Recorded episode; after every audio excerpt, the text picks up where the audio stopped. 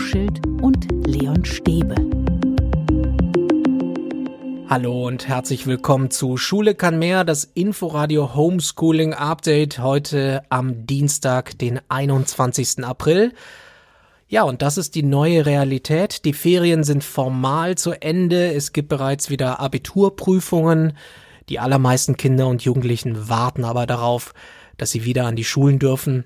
Und deshalb geht das Homeschooling für die meisten erstmal weiter. Und darüber spreche ich mit Helmut Hochschild. Hallo Helmut. Hallo Leon, hallo liebe Hörerinnen und Hörer. Helmut, die Schulen sind noch sehr weit weg von der Normalität. Bis alle Klassen zumindest mal wieder an der Schule sind, wird es dauern. Eltern sehen sich weiter in dieser Rolle der Aushilfslehrkräfte. Was können sie jetzt tun? Was die Eltern tun können, sie können sich äh, darauf einstellen, dass es besser wird. Das ist jetzt eine sehr hoffnungsvolle Äußerung. Tatsächlich ist mein Eindruck, äh, den ich gewinne, dass die ersten drei Wochen des Homeschoolings davon geprägt waren, dass es äh, von 0 auf 100 gefahren wurde und vor allem in den Schulen, bei den Jugendlichen, bei denen es keine Internetverbindung in die Haushalte gab, wurden eben die Pakete gepackt und sie mussten für drei Wochen reichen. Da waren viele Beschwerden, dass es keine ausreichenden Kontakte gab und die waren dann oftmals auch mit Recht diese Beschwerden. Mein Eindruck ist, dass jetzt die zweite Stufe geschaltet wurde. Das heißt, alle haben daraus gelernt, äh, vor allem die Lehrkräfte haben daraus gelernt. Äh, das ist das, was ich so ein bisschen jetzt wahrnehme und ich hoffe, dass es besser wird. Du hoffst, dass es besser wird, aber wie motiviere ich mein Kind? Du weißt, wie viele Kinder sagen, lernen mit Mama oder Papa, das ist nicht das mhm. Gleiche. Mhm.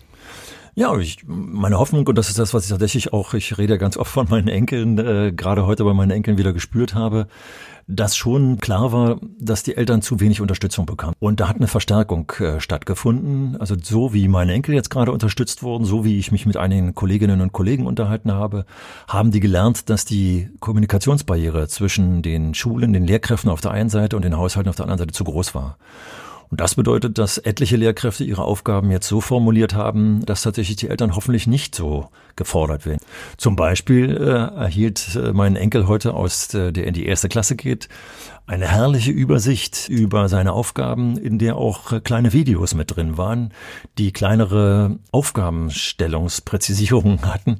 Äh, das heißt, da war tatsächlich rauszuhören, hier werden die Eltern nicht mehr gebraucht unbedingt, weil der im Video sieht, was eigentlich gemeint ist, was er zu tun hat.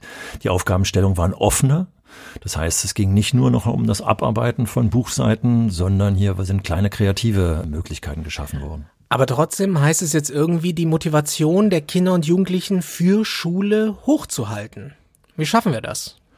Also einerseits schon mal hier ganz kurz angerissen, dass wir die Aussicht äh, noch erhalten müssen, dass sie irgendwann doch noch vor den großen Ferien in die Schule kommen müssen. Also meine Einstellung ist die, alle sollten einmal für, für wie lange auch immer, sollten in die Schule kommen können. Es muss nach dieser Zeit des äh, Homeschoolings eine direkte Ansprache zwischen den Lehrkräften und den Kindern und Jugendlichen geben, wo man sich direkt nochmal äh, unterhalten kann und äh, die Erfahrung austauschen kann. Das muss es geben und das würde auch die Motivation erhöhen. Wenn alle wissen, irgendwann sitze ich meiner Lehrerin gegenüber oder meinem Lehrer. Das ist das eine. Und das andere, womit man die Motivation verstärken kann, indem man also die Kommunikation, die wir immer wieder in unseren Podcasts gefordert haben, wirklich weiterhin verstärkt. Eben, wie ich gerade geschildert habe, durch kleine Videos, indem die Kommunikation zum Beispiel verstärkt wird, dass meine Enkelin in der vierten Klasse dazu angeregt wurde, dass sie, wenn sie eine kreative Aufgabe gelöst hat, sich tatsächlich telefonisch mit einer Mitschülerin in Verbindung setzen sollte. Das hat bei meiner Enkelin dazu geführt, dass sie tatsächlich nicht nur wegen dieser Aufgabe jetzt Kontakt aufgenommen hat, sondern eben auch in anderen Zusammenhängen. Und letzten Punkt, den ich noch ganz wichtig nennen will, wenn Eltern tatsächlich weiterhin so sich alleine gelassen fühlen, bitte, bitte nehmen Sie einfach den Kontakt zu den Lehrkräften auf. Der Landeselternvertreter in Berlin hat ganz klar verlangt, es muss Präsenzzeiten geben, bei denen die Lehrkräfte erreichbar sein müssen. Jetzt hat uns Philipp eine Mail geschrieben an info at schule-kann-mehr.de. Und er hat andere Erfahrungen gemacht, Helmut. Philipp macht seinen Master in Grundschulpädagogik. Er hat selbst zwei Schulkinder und er berichtet aus seinem Umfeld, dass die Lehrpersonen fast nie den direkten Kontakt mit den Kindern herstellen. Warum ist das so, fragt er sich. Fragt er uns, fragt er dich. Ja, und deswegen die Zweibahnstraße aufmachen. Also als Eltern eben die Frage tatsächlich dahin richten, ich komme hier nicht weiter, ich möchte mein Kind nicht alleine lassen, ich brauche Unterstützung. Bitte, bitte geben Sie mir die Möglichkeit, die eine oder andere Frage zu stellen oder wie auch immer man. Ich denke, wichtig ist, dass wir gar nicht erst in so eine Vorwurfshaltung kommen. Es gibt auch unterschiedliche Gründe, warum die Barriere an der einen oder anderen Stelle höher ist als an der anderen Stelle. Zum Beispiel, dass ich weiß, dass es Elternhäuser gibt, in denen gar nicht Deutsch gesprochen wird, dann ist das schon eine Barriere, die da ist. Aber die Barriere lässt sich durch Übersetzung oder über die Tatsache, dass ich möglichst schnell Kontakt mit dem Kind bekomme, das schon gewisse Deutschgrundkenntnisse hat, das muss lösbar sein. Und deswegen denke ich, hier sollten die Eltern so ruhig aus der Deckung kommen. Schon deswegen, weil wir nicht wissen, wie lange es noch geht. Ich glaube, die Betonung war auf den direkten Kontakt. Ne? Also im Moment kommunizieren viele, glaube ich, noch über Umwege per Mail. Mhm Vielleicht manchmal auch über die Eltern, über Post. Eigentlich müsste es doch direkter gehen. Ja, also ich habe ein schönes Beispiel aus einer äh, Gemeinschaftsschule. Da wird eigentlich davon ausgegangen, dass E-Mail und Telefonkontakt zwischen den Lehrkräften gut funktioniert. Und trotzdem gibt die Schule noch in einem Schreiben, das sie an alle Eltern gerichtet hat, noch Notnummern für die entsprechenden Jahrgänge raus. Also hier wird sozusagen mit doppeltem Boden gefahren.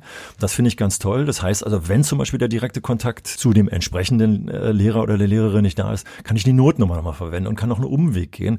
Es geht eben eigentlich offiziell leider nur über das Telefonat oder die E-Mail-Adresse. Das scheint mir die besten zu sein. Schön wäre ja auch, wenn man sich sieht. Also zum Beispiel über eine Videokonferenz. Das wäre ja ganz toll. Jetzt kursiert ja gerade bei Twitter ein Schreiben der Berliner Schulverwaltung an die Lehrerschaft, äh, das die Nutzung von Videokonferenzen erklären soll. Und das ist wirklich ähm, bemerkenswert. Ich sag's mal so. Das ist so eine Art Checkliste. Und dann wird dann abgefragt, ähm, hat der Dienstleister für eine Videokonferenz seinen Sitz und sein Rechenzentrum in der EU? Soll die Lehrkraft klären, genauso wie die Frage, garantiert der Dienstleister Datensicherheit? Das Verfahren muss dann natürlich gemäß Datenschutzgrundverordnung dokumentiert werden und natürlich sollen Schüler und Eltern dann die Datenschutzerklärung und die Einwilligung entsprechend unterzeichnen oder man soll sie darauf hinweisen. Ist alles klar? Ich verstehe es, was auf diesem Papier steht, aber Helmut, ah, das ist doch zum Verzweifeln. Ja, das sehe ich ganz genauso. Aber es ist natürlich diese Zwickmühle, dass wir auf der einen Seite die rechtlichen Vorgaben haben. Und es gibt gerade eben auch teilweise Eltern, die diese rechtlichen Vorgaben ganz genau nehmen. Und wenn eine Lehrkraft gegen die rechtlichen Vorgaben verstößt, dann kriegt die Lehrkraft dann eben Ärger. Aber auf der anderen Seite ist es auch so, dass hiermit mit solchen Schreiben, und das habe ich äh, tatsächlich in meinen fast 40 Dienstjahren immer wieder erlebt, natürlich auch die Bedenken nochmal gesteigert werden und der Blick fürs Machbare verstellt wird.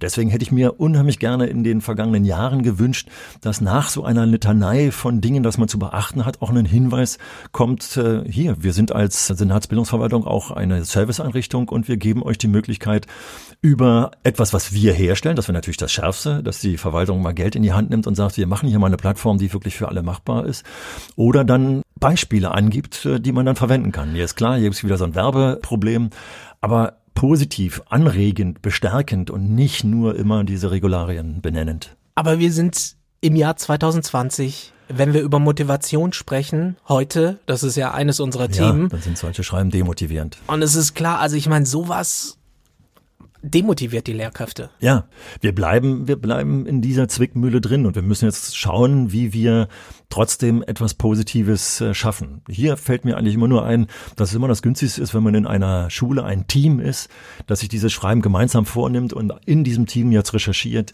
was bleibt uns denn jetzt überhaupt noch übrig? Welche Plattform kann ich jetzt hier überhaupt noch nutzen, dass man nicht alleine mit dem Problem steht, sondern das kommuniziert und etwas findet. Aber wie gesagt, am besten wäre es eigentlich, wir kriegten einen Vorschlag äh, von der Verwaltung. Es gibt noch eine Plattform, über die haben wir noch gar nicht gesprochen. Die freie Natur. Draußen sich treffen. Philipp, der uns ja die Mail geschrieben hat, der schreibt in seiner Mail, ich könnte mich doch als Lehrer doch auch in den Pausenhof stellen und mich von den Kindern am Zaun besuchen lassen. Oder man organisiert Lernspaziergänge mit einzelnen Schülern. Ich weiß, das wird jetzt heikel, weil wir beide keine Virologen sind, keine Epidemiologen. Na, die Idee von Philipp hat wieder zwei Seiten. Die eine Seite ist die, die hatten wir ja im Podcast schon genannt, offene Aufgaben zu stellen, in, äh, bei denen die Kinder rausgeschickt werden. Einige Hörerinnen und Hörer werden sich daran erinnern. Ich hatte damals gesagt, dass die den Blick fürs Umfeld bekommen sollen. Was für Bäume stehen in meiner Straße und, und, und. Also ich kann Aufgaben stellen, wo Kinder tatsächlich auch rausgeschickt werden. Und die andere Perspektive ist die, dass ich ja vorhin schon gesagt habe, ich fände es toll, wenn wir irgendwann zu Schulöffnungen kommen In welchen Gruppenkonstellationen und Jahrgangskonstellationen auch immer. Aber dann ist es genau diese Möglichkeit, die wir haben, dass wir dann mit den Kindern rausgehen. Virologen sagen ganz klar, der Verdünnungseffekt an der freien Luft ist ein ganz großer. Und meine Meinung ist auch ganz klar, Kinder werden die Abstandsregeln, wenn man sie ihnen gut beibringt, viel besser nachvollziehen können als der eine oder andere Erwachsene, der aggressiv wird, äh, wenn jemand sagt, nimm doch bitte Abstand. Ich glaube, Kinder sind da viel besser. Was ist mit den Kindern, die wir noch nicht erreicht haben? Auch über die haben wir immer wieder gesprochen. Ähm, was ist auch mit den Kindern, die immer weniger mit dieser Situation zurechtkommen, die Sorgen haben, Ängste, denen es vielleicht auch nicht gut geht? Kann man da ein Angebot aus der Ferne schaffen? Ich denke, wir müssen es. Wir haben Verantwortung für die Kinder und Jugendlichen und wenn die nicht in die Schule kommen, wenn sie schwänzen, nehmen wir die Verantwortung auch auf und müssen sie aufnehmen und müssen die entsprechenden Wege gehen, die dazu für offen sind. Und deswegen denke ich, es ist jetzt an der Zeit, zumal wir nicht wissen, wie lange es noch geht, dass wir zu Kindern oder Jugendlichen, zu denen wir gar keinen Kontakt hatten, versuchen, alle Wege zu nehmen. Aber muss das dann dokumentiert werden? Also brauchen wir, wir diskutieren gerade über eine Tracking-App, muss es so ein Bildungstracking geben? Wo steht jemand? Haben wir alle wirklich im Blick? Haben wir niemanden vergessen. Brauchen wir sowas? Also erstmal ist es ja so, dass äh, eine Klassenlehrkraft äh, immer ihre Klasse im Blick hat. Das heißt, die Dokumentation sollte durch eine Klassenlehrkraft schon geschaffen werden. Und wenn man das Problem eben nicht alleine als Klassenlehrkraft angehen will, sondern das in der Schule geklärt werden muss, dann ist das, glaube ich, jetzt sowieso an der Zeit. Und ich vermute, dass das in vielen Schulen stattfindet, dass jetzt hier tatsächlich mal Statistiken geführt werden, dass hier ein Austausch darüber stattfindet, dass auf der einen Seite die Lehrkräfte mal zu Hause tatsächlich auch ganz direkt nachfragen mit Fragebögen, oder anderen Möglichkeiten des Anrufens der Mails oder so, mal zu fragen, wie war es denn bisher? Wie seid ihr mit den Aufgaben klargekommen? Wie wollt ihr die Aufgaben verbessert haben? Habt ihr Ideen? Also, dass man Umfragen für die Lernenden, aber auch für die Elternschaft mal schafft. Damit sind wir wieder auch bei der Motivation der Elternschaft. Das heißt, ich sehe schon, wie viel kommt hier eigentlich zurück. Und wenn ich eben drei Wochen lang vor den Osterferien und jetzt keinen Kontakt habe, dann denke ich, also der direkte telefonische Anruf ist ein Minimum, was machbar ist. Und da ich es aber eben auch erlebt habe, dass tatsächlich Lehrkräfte in den drei Wochen des Homeschoolings auch tatsächlich äh, zu den Elternhäusern hingefahren sind, geklingelt haben, mit dem entsprechenden Abstand sogar teilweise Material hingebracht haben, dann ist das etwas, was getan werden muss muss da nicht noch mehr geschehen? Also ich denke zum Beispiel an die Kinder oder Jugendlichen, die vielleicht auch nicht so mit den technischen Geräten ausgestattet sind Müssen wir nicht darüber nachdenken, spätestens jetzt denen irgendwie vielleicht Laptops zur Verfügung zu stellen? Wenn, wenn es zu Hause keine, keine Ausstattung gibt, muss es vielleicht ein Notprogramm geben, Leihaktionen. Müssen wir, wir müssen ja davon ausgehen, dass es eventuell noch sehr lange dauert. Und das ist genau der Punkt, dass äh, zum Beispiel, wenn sich ein Kollegium jetzt zusammensetzt äh, und überlegt, was waren dann bisher die Probleme, dass man bei diesem Problem nochmal überlegt, was macht man hier? Haben wir vielleicht hier Laptops, die wir schon ewig nicht mehr benutzt haben vielleicht? Oder äh, die selten benutzt werden, dann ist ein Leihsystem, finde ich jetzt total schnell einzuführen, wenn das möglich ist. Also ein Fall, den ich gerade letztens gehört habe, dass ein Jugendlicher, der sich auf eine Präsentationsprüfung äh, für den mittleren Schulabschluss, für den MSA vorbereiten wollte, meldet sich beim Klassenlehrer und sagt, mein Gott, mein äh, Tablet ist kaputt gegangen, ich bräuchte unbedingt eine Unterstützung. Hier darf es eben nicht sein, dass jemand sagt, Nein, wir haben gar kein Leihsystem, das geht gar nicht, sondern hier muss es sein, dass man überlegt, haben wir so etwas, haben wir erstmal für Einzelfälle sowas, dann kann ich mir schnell ein Formular aufsetzen, kann den unterschreiben lassen, dass wenn das kaputt macht und, und, und, alles, was da rechtlich zu bedenken ist. Also kreativ heißt auch, dass wir alle Möglichkeiten ausschöpfen sollten. Wir müssen ja auch daran denken, dass es künftig, wenn überhaupt, ja auch so eine Art Mix geben wird aus ich sag mal, Präsenzunterricht und Homeschooling. Also ich zweifle daran, dass wir uns die Schulen bald wieder völlig normal vorstellen können. Also es wird diesen Mix geben. Das heißt, die, die Kinder und Jugendlichen brauchen ja auch die Technik. Und deswegen führst du gerade nochmal mit deiner Frage genau das zusammen, was ich vorhin gesagt habe. Nämlich, die Motivation würde dadurch gesteigert werden, wenn es Präsenzzeiten gibt. Und irgendwann gibt sie auf jeden Fall wieder. Und wenn es erst nach einem großen Ferien ist. Das heißt Danach also, aber dann. Ja, ja, ja, ja, ja. Das ist noch sehr lang hin. Richtig. Aber wenn jetzt sofort klar wird, dass die Aufgaben die ich erfülle, die Bilder, die ich male, die Texte, die ich in einem freien Schreiben erstelle, dass die Grundlage für die Arbeit in den Schulen wird, wenn wir wieder in der Schule sind, dann habe ich sofort eine Motivation, hey, das, was ich jetzt hier mache, wird nachher verwendet. Da muss ich gar nicht unbedingt den Notendruck hochziehen. Einige äh, Kolleginnen und Kollegen werden jetzt sagen, naja, du weißt doch ganz genau, die machen doch nur was, wenn sie eine Note dafür bekommen. Na, da habe ich andere Erfahrungen gemacht, wenn es klar ist, für welchen Adressaten das ist.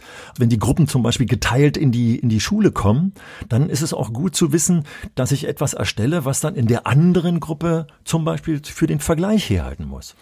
Wir haben auch eine Mail bekommen von der Wilhelm von Humboldt Gemeinschaftsschule. Die planen ja schon eine Aktion für den ersten Schultag. Alle Schüler sollen täglich ein Bild malen, ein Foto, eine Zeichnung. Daraus soll dann ein riesiges Band entstehen, das sich dann durch das Schulgebäude zieht. Und damit soll dann gezeigt werden, dass alle in dieser Schule zusammengehören. Hier versucht eine Schule, und äh, ich glaube, ich kenne die Schule etwas näher, dass das auch gelingen wird, die 850 Schülerinnen und Schüler, die es an der Schule von Klasse 1 bis 10 gibt, sozusagen ein Gemeinschaftsgefühl für die zu erzeugen, indem eine Installation vorbereitet wird, die dann auch tatsächlich auf diesem Schulhof äh, zu sehen sein wird. Und das ist eine Installation, da, obwohl ich alleine zu Hause sitze, habe ich bereits ein Gemeinschaftsgefühl. Naja, und es geht um Aufgabenformate, die Kinder und Jugendliche anregen, quasi auch ein bisschen an die Zukunft zu denken. Ja. Daran, dass sie wieder zurückkommen an Schule. Ja. Also so Installation in Klassengröße zum Beispiel durchzuführen. Also von 25 Kindern klarzumachen, äh, wir werden hier eine Collage erstellen unter folgendem Thema. Und jetzt können die aus Zeitung ausschneiden, selber malen oder oder oder eine Teilcollage schaffen, die dann zu einer Gesamtcollage äh, verbunden wird. Das heißt, wir schaffen hier wieder den sozialen Zusammenhalt äh, aus der Ferne. Jetzt weißt du, dass von uns beiden ich der Bedenkenträger bin. das weißt du sehr gut. In verschiedenen Landesministerien wird eben nicht damit gerechnet, dass noch in diesem Jahr alle Schüler zurückkehren und dass es im nächsten Schuljahr mit diesem halbierten Unterricht wahrscheinlich weitergeht. Damit müssen wir rechnen. Das heißt, den ersten Schultag, wo alle dann da sind, wird es auf Dauer vielleicht gar nicht geben. Also wir haben es ja im letzten Podcast eigentlich schon angesprochen. Es musste uns doch aber allen klar sein, wenn ein Kind oder ein Jugendlicher aus der vierten Klasse oder aus der achten Klasse tatsächlich über Wochen keinen persönlichen Kontakt mit den Lehrenden hat, dann reißt ganz viel an persönlichen Beziehungen ab. Und die wieder aufzubauen, wird total schwer sein. Deswegen halte ich es für absolut sinnvoll und ich denke, es ist doch machbar, wenn Schulen die Freiheiten gegeben werden, jetzt zu überlegen, wie sie die Jahrgänge Stück für Stück nicht etwa 30, 32 Stunden in der Woche, wie das in der, in der Stundentafel steht, sondern mal für zwei Stunden am Tag mal reinzuholen, gruppenweise, das gut vorbereitet, das muss machbar sein, sonst geht uns ganz viel verloren. Die Schere wird immer größer. Also darüber möchte ich gar nicht drüber nachdenken. Es gibt schon eine repräsentative Umfrage, das Deutsche Schulbarometer im Auftrag der Robert Bosch Stiftung. Da heißt es 86 Prozent, 86 Prozent der Lehrkräfte gehen davon aus, dass sich die Effekte der sozialen Ungleichheit durch die Schulschließung verstärken werden nachzulesen auf dem deutschen Schulportal. Da wurden mehr als 1000 Lehrkräfte befragt und da zeichnet sich etwas ab, was für das Bildungssystem echt noch zum Problem wird. Und hier gibt es zwei Probleme, die wieder mitspielen. Also einerseits das, was ich eben gerade angesprochen habe, was du mit deiner Frage nochmal verstärkst. Äh, wenn wir die Kontakte nicht aufrechterhalten, in irgendeiner Weise, wenn wir die Motivationslage, die bereits eintrainierten Lernmethoden, die die Kinder drauf hatten, wenn wir die nicht weiter pflegen können, weil der Kontakt abgerissen ist, dann werden wir ein riesiges Problem haben. Und auf der anderen Seite nervt mich im Moment total, dass davon gesprochen wird, wir müssen die Lücken so klein wie möglich halten und wir müssen äh, in der zehnten Klasse und in der sechsten Klasse die Lücken füllen, damit sie in der siebten Klasse oder nach der Schule aufgearbeitet werden können. Also ich sage es jetzt einfach mal, das ist für mich völliger Quatsch, weil die Schere, die ist immer da. Wir müssen immer mit Heterogenität umgehen und deswegen gibt es keine definierten Lücken, die da entstehen, sondern die Unterschiedlichkeit, die sich hier aufbaut, die müssen wir immer im Kopf haben. Deswegen ist es so wichtig, dass wir nicht etwa Wissenslücken klein halten, sondern dass wir den Kontakt zur Schule, die Haltung zur Schule, die Restmotivation, die bei den Kindern noch da ist, das müssen wir erhalten. Und das können wir nicht darüber, indem wir irgendwelche Arbeitsblätter abarbeiten und darüber nachdenken, äh, dass wenn die in die Schule kommen, möglichst viel wieder schaffen. Nein, holt sie alle rein, nach und nach, vernünftig organisiert, damit der Kontakt aufgebaut werden kann, damit die Rückmeldung auch wieder kommt, damit wir die Kinder, an, an die wir nun wirklich nicht rangekommen sind, jetzt dann, dass wir dann doch wieder da haben. Bitte, bitte macht es. Bitte, bitte. Unter Einhaltung des Infektionsschutzes. Natürlich, das schwebt natürlich. über uns allen gerade. Richtig. Und da haben wir, glaube ich, uns ja schon vorgenommen, im nächsten Podcast genauer darauf uns zu beziehen, wie das möglich ist. Wir haben dann eine ganz äh, tolle Mail bekommen von einer hilflosen Lehrerin, die gesagt hat, wie soll ich denn das machen auf Abstand? Da haben wir beide, glaube ich, ganz viele Ideen und da habe ich schon eine Menge an Realität schon gehört. Genau. Wie könnte man das organisieren? Wie könnte auch der Unterricht, der Präsenzunterricht in Zeiten der Pandemie aussehen? Darüber sprechen wir dann in der nächsten Folge. Das war Schule kann mehr, das Inforadio Homeschooling Update für heute. Wer uns die Meinung sagen will, Kritik, auch gerne Erfahrungsberichte, einfach per Mail an info at schule-kann-mehr.de.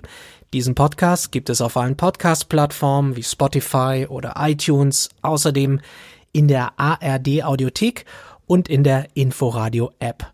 Und am kommenden Freitag gibt es schon die neue Folge. Wie gesagt, dann reden wir über Unterricht mit Abstand. Ich freue mich drauf. Tschüss. Bis dahin sagen wir, bleibt gesund und wir hören uns. Schule kann mehr. Helmut Hochschild und Leon Stäbe.